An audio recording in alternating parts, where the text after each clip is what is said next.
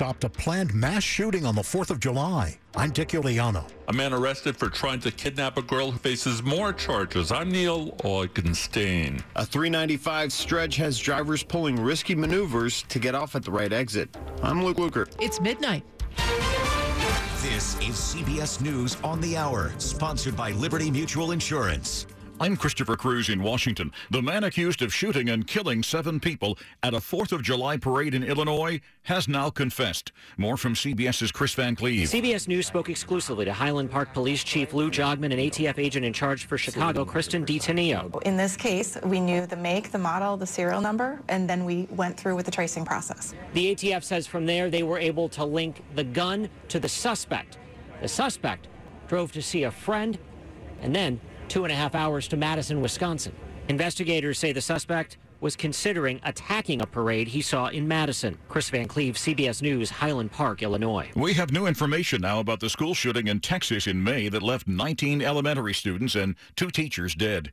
CBS's Janet Shamblian has details from a report on the police response to the shooting. A Uvalde police officer had the gunman in his sights outside before the shooter entered the school and asked a supervisor for permission to shoot but never received it. If he felt that that person was a threat to the officer or to others, the Texas Penal Code allows them to use deadly force to try to stop that person. Pete Blair is the executive director of the ALERRT Training Center at Texas State University, which issued the report, it says, at the request of the governor and Department of Public Safety. Police in the Florida panhandle are looking into as many as nine possible drug overdose deaths during the holiday weekend.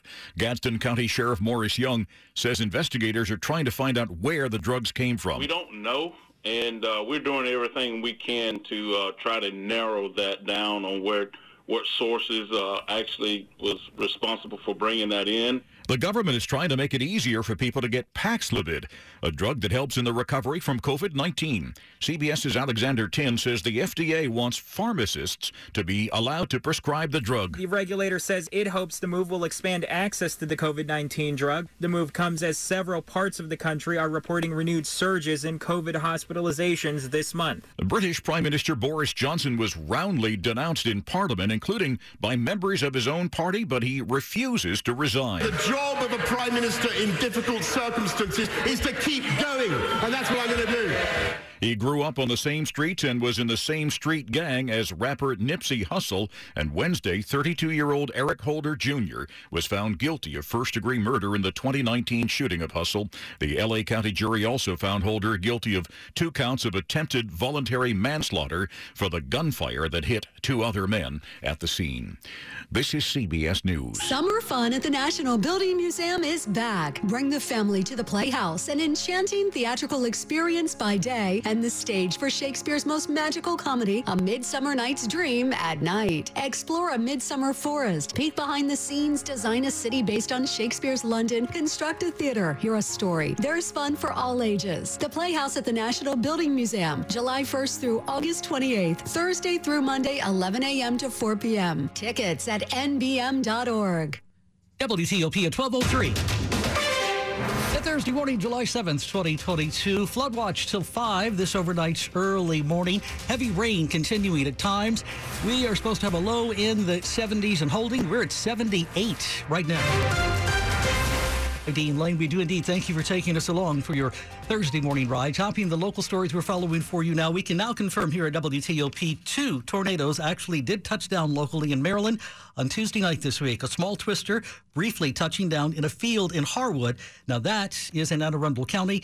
It happened at 5:55 Tuesday evening. Because it didn't cause any damage at the time, National Weather Service investigators cannot say how high its winds were at that time. Very different story though it was with a second confirmed twister this week that touched down in Bowie.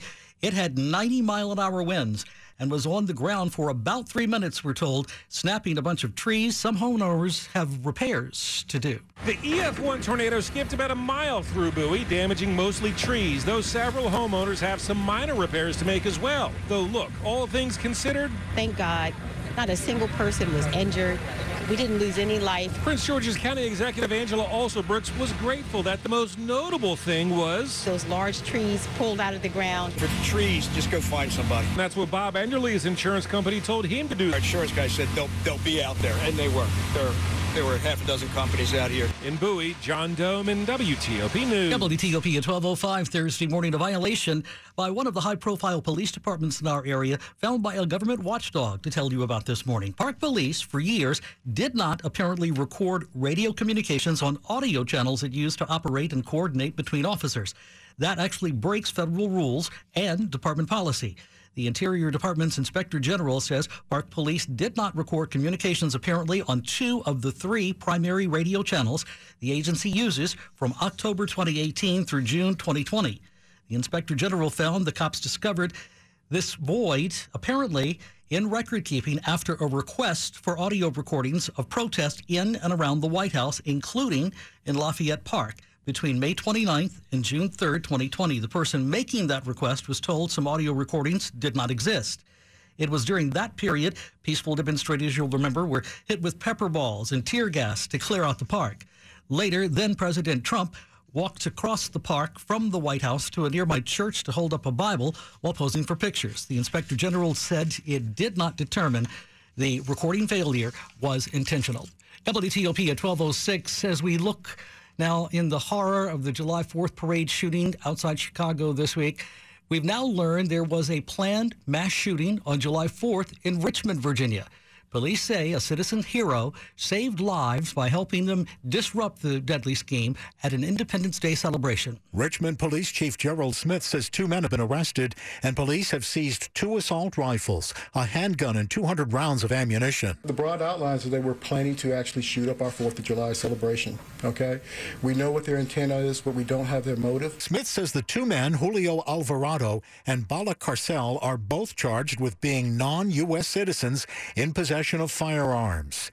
Chief Smith says a person he calls a hero citizen called police after overhearing a conversation about a planned mass shooting. One phone call saved numerous lives on the 4th of July. Dick Uliano, WTOP News. New charges to tell you about Thursday morning against the man arrested on accusations of abducting a nine year old girl who had just gotten off a school bus in Stafford County back in the winter in January. A story you're hearing first on WTOP. Stephen Randall Williams has been indicted for four felonies in Stafford County. A grand jury added abduction with the intent to defile and abduction with the intent to extort money, as well as two other abduction related felonies. Investigators say Williams asked the girl for directions, then picked her up and carried her to the passenger seat of his car.